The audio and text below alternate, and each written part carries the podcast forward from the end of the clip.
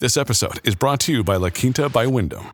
Your work can take you all over the place, like Texas. You've never been, but it's going to be great because you're staying at La Quinta by Wyndham. Their free Bright Side breakfast will give you energy for the day ahead. And after, you can unwind using their free high-speed Wi-Fi. Tonight, La Quinta. Tomorrow, you shine.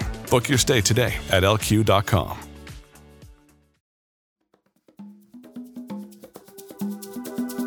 Today on CityCast Denver. Mayor Michael B. Hancock delivered his last State of the City address yesterday before his final term in office ends in 2023. It was a speech, that's for sure. So me and producer Paul Caroli wanted to offer some additional context and talk about how Hancock changed Denver and how he didn't. Today is Tuesday, July 19th, 2022. I'm Bree Davies, and this is CityCast Denver.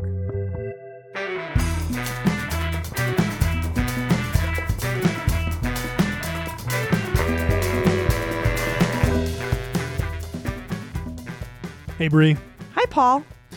So here we are, minutes out from Mayor Michael B. Hancock's final State of the City address, his last year of his last term as mayor.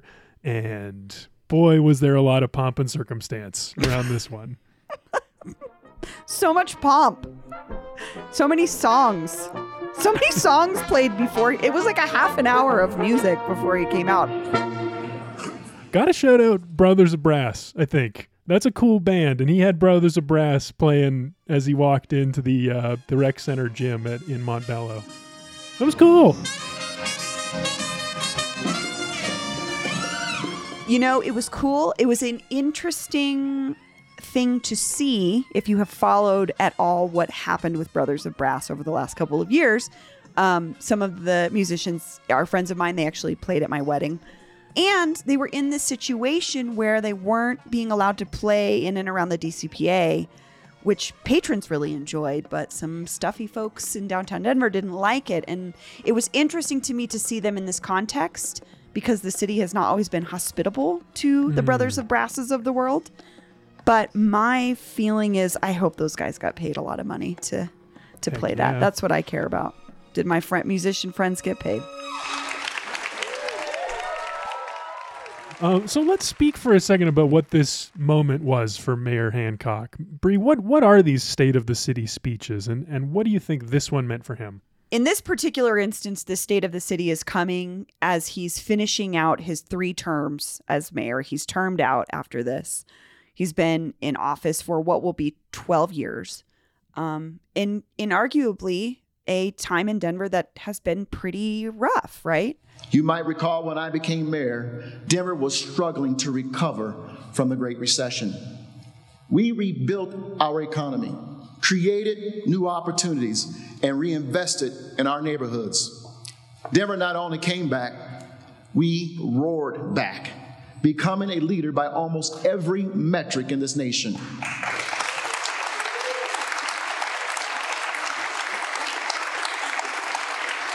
Then, as we all know, the global pandemic hit. So I think this speech was like to focus on what he had done recently. This was not an overview. This was what he had done in the last couple of years. And it seemed to me to leave it very open. Yeah. It wasn't a final goodbye or, you know, like I'm leaving office, I'm leaving political life forever or whatever. And I know you kind of had a feeling about this, Paul. What was your feeling about this speech? Well, just what you said exactly. I mean, going into it, I was expecting this triumphant look back at all of his accomplishments as mayor over 11 going on 12 years. And that was not the theme at all. I mean, he repeated a few times this refrain of the work is not done yet. So yeah. He announced quite a few new programs in this speech. Like it was a pretty conventional State of the City, I thought, in that sense. Yeah, it definitely was not a wrapping up of what he had done. All right, so let's talk about some of the stuff that he announced, some of his ongoing programs he wanted to talk about. Where do you want to start? What grabbed you? I actually want to start before he got into his talking points, when he was describing the city that he came into in this Great Recession and all the progress that we have made since. And then he talked about the pandemic. Mm-hmm. We made tough decisions, a stay-at-home order, difficult budget cuts, and mandated vaccinations, to name a few.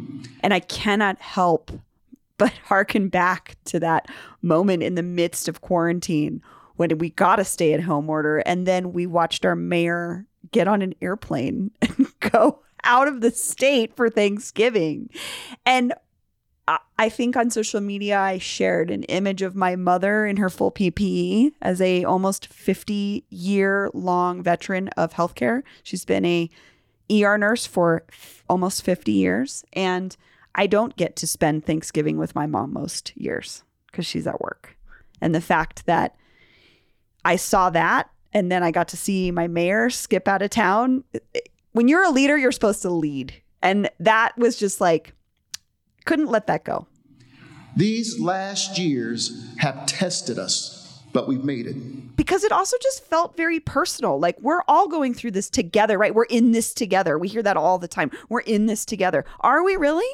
Because it seems like you get special privileges when you're a politician, and if you choose to take advantage of those. And I don't know. It just spoke to me to a character situation. Yeah. Yeah. Well, this is our mayor. I mean, we've had 12 years of him. We know him. This is what he does. This is what he likes to do. It's true. It's true. What else grabbed you? I know we were chatting a bit about the section on the housing crisis. Maybe we could talk about that a little.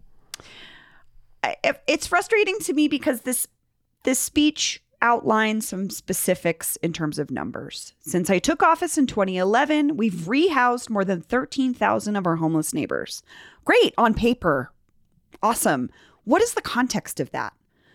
How many people are unhoused right now? How many people have been unhoused throughout this entire administration? If there's one thing that I think defines this era of Denver, it is our housing situation.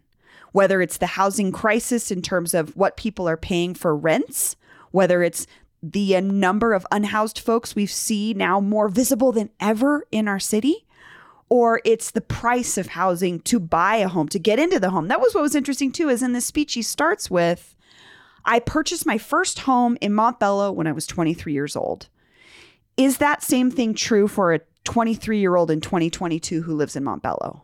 I have to say, it's probably highly unlikely that someone is able to afford a home in Montbello that he afforded. And I know that housing markets change and prices raise, but he mischaracterized their work to me, because anybody who walks out their front door or exists in the city can see a very visible unhoused situation that I don't remember seeing 15 years ago in the same numbers. And so I don't know. I don't think he presented that in an honest way.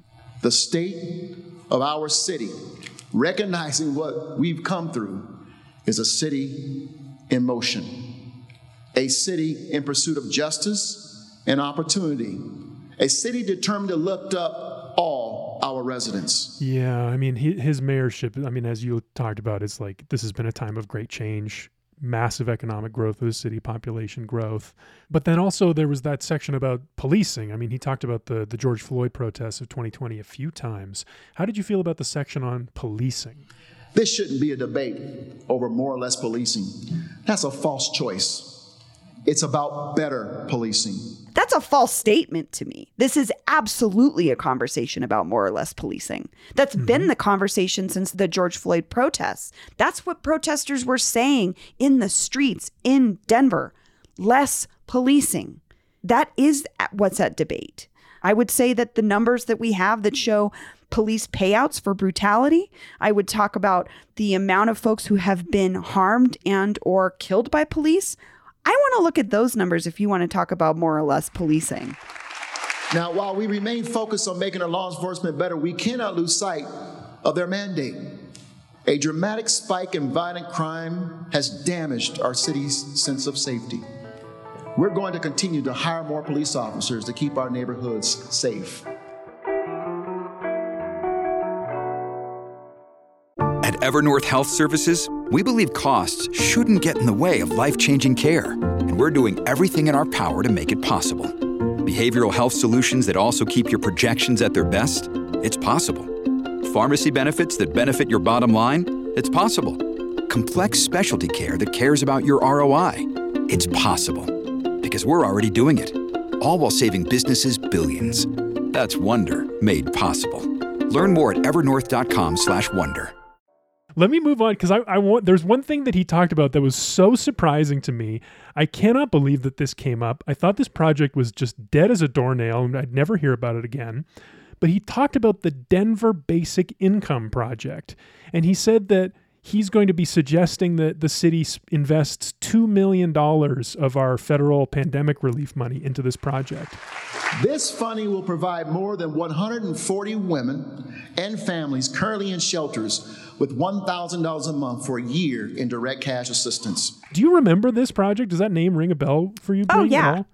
I remember because we were trying to talk to someone from the Denver Basic Income Project, and it all fell through because the administration or the infrastructure of that program to begin with sort of fell apart. Yeah, exactly. This was like a year ago. Westword reported on this. Okay, so let me, starting from the beginning, what is this project? It's a rich dude who made a crap load of money on his Tesla stocks in 2020, the first year of the pandemic, who felt bad that he was seeing all of people around him, you know, suffering and sad. So he just started giving out money to people, like $1,000 a month, just directly to people he knew, I guess. I don't know how he picked them. But then he decided this was working and he wanted to make it into a nonprofit. And he contributed $500,000. And then that's when it fell apart, because he brought on a sponsor, a fiscal sponsor, that some of the people who were working with him had a problem with. It's a group called Impact Charitable. And so like some of the early volunteers quit. Denver Homeless Out Loud was an original partner, along with Mile High Ministries, and they both dropped out as a result of this conflict. I'm just reading from this Westword article. But there's one person, a Denver Homeless Out Loud organizer, Anna Cornelius. She said that she was really frustrated because the project is really important and it needs to be done well. If it's not done well, it could be disastrous. And at this point, I'm fearful that it won't be done right and that the data collected will be used against basic income. To say this is a thing that can't work. Yeah. But the mayor brought it up. And now they're giving it $2 million. Right. So I don't know. I don't know what the story is here. I don't know what happened between September 2021 and now to make this organization that seemed like, you know, I don't want to project on this person. I'd love to hear what he thinks. But it seems like a rich dude with a savior complex coming in and saying, I've got the right idea. Let me use the power of my money to make the change that I want to see in the world. And other people disagreeing. But now he's getting $2 million from the city, perhaps? Mm-hmm. It's interesting. I would love to talk to somebody who ends up participating in this project and ask them how they feel about it. Yeah. Yeah, I thought that was just so shocking that that came up again. The other one that jumped out to me is the think tank, Denver's Institute of Racial Equity, Innovation, and Reconciliation, which is another idea that I thought had died. He announced it back in 2020, and now here it is again. The Institute will promote research around racism, bias, inclusion, and practices of reconciliation, as well as the development of programs and training for law enforcement and the public, private, and education sectors. Bree, what do you think about the think tank, the city-funded think tank?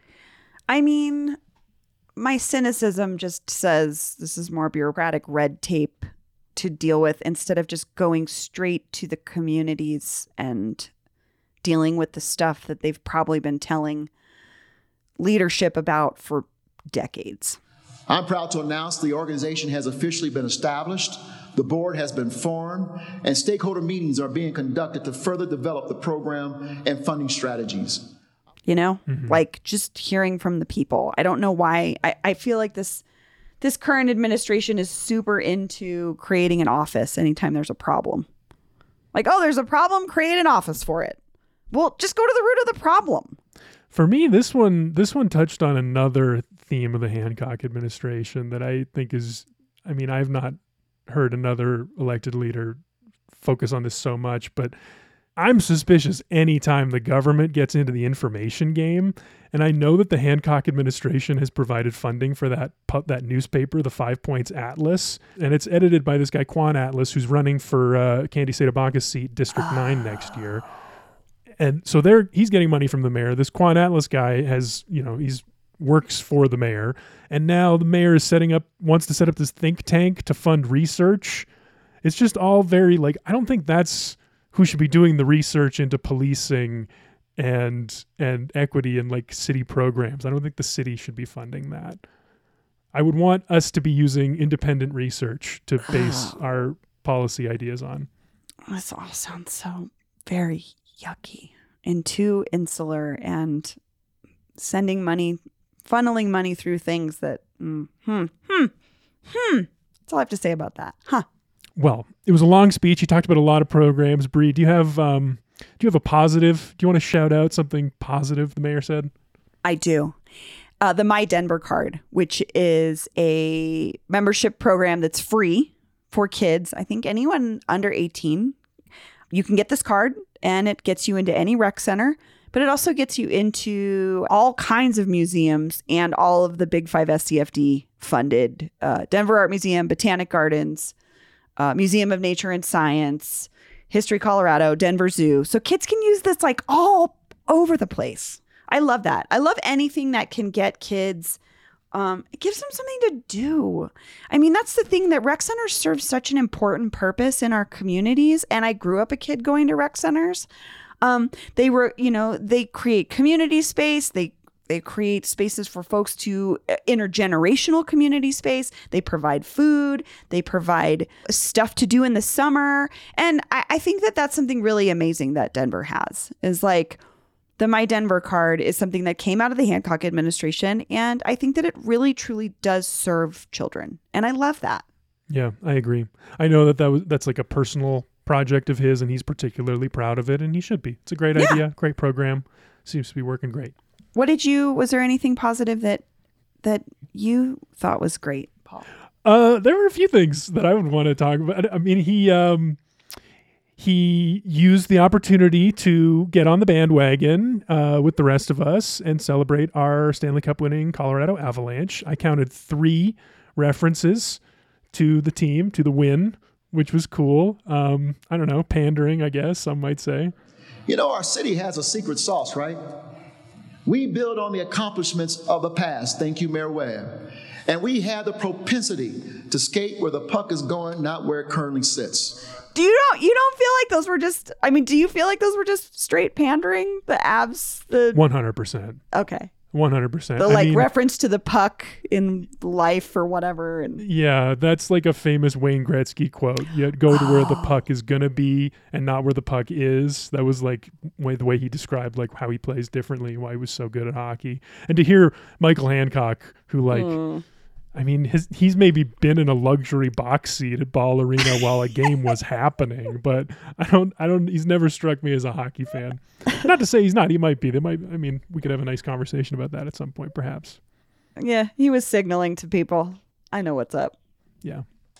So Mayor Hancock made it pretty clear he did not want this speech to be about his legacy. He wasn't trying to tell a story about his time as mayor here, but we can talk about that if we want. I mean, this is going to be the last opportunity he has to address the city in this forum.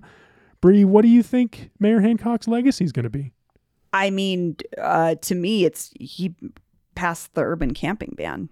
Our crisis of unhoused folks, our crisis of housing, our crisis of housing for people who are doing all of these jobs that keep the city going, and it's gotten harder and harder to be able to afford to live here. That's his legacy to me.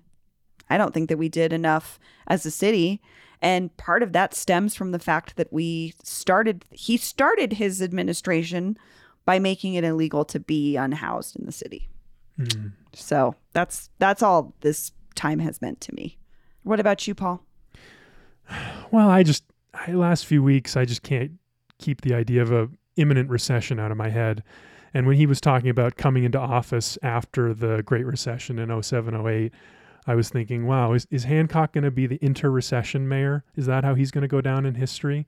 The guy who failed to take advantage of the opportunity of all that explosive growth to get us in a position to better fend off this next another downturn. But I don't know. I mean, time will tell. Yeah, I mean, to me, he's the prime example of the Denver problem, which is we're always looking out at what could be something cool or amazing, or, you know, like the vision for DIA or this vision for what Union Station could be. And like, we refuse to just look right in front of us at like what the actual issues are. Like, what do our people need right now? Not what are we doing to attract new people to the city? Because we don't have any trouble attracting people to the city. That's the thing, is like, this isn't a complaint about transplants. Like, I'm saying people want to come to Colorado. It's gorgeous here. Denver's a cool city. But when our leadership is not looking at the people right in front of them, it doesn't make for a very sustainable future, like you're saying. Like, we could have been implementing things economically, housing-wise, to better prepare us for when things do go south. But I do have that fear that like things are going to get worse, and the people that are going to feel it the most are the people that are already the most vulnerable. And that bums me out. Well, listeners, we'll put a link to a full transcript of the mayor's speech in the show notes if you want to look for the rest of these new announcements and programs for yourself. We, you know, touched on only a small fraction of them. And I'd love to hear what anyone else thinks about this. You got a thought about the mayor's time in office? What is Mayor Hancock's legacy? Let us know. Leave us a voicemail with your name and neighborhood, and you might hear it on the show. Our number is 720-500-5418. Our work is not done. We will not waver. And so it's time to get back to work. Thank you. God bless you. God bless the city and county of Denver. That's all for today here on CityCast Denver. If you enjoyed the show, why not take a minute to tell a friend about us? Rate the show wherever you get your podcasts and subscribe to our morning newsletter. We'll be back tomorrow morning with more news from around the city. Bye.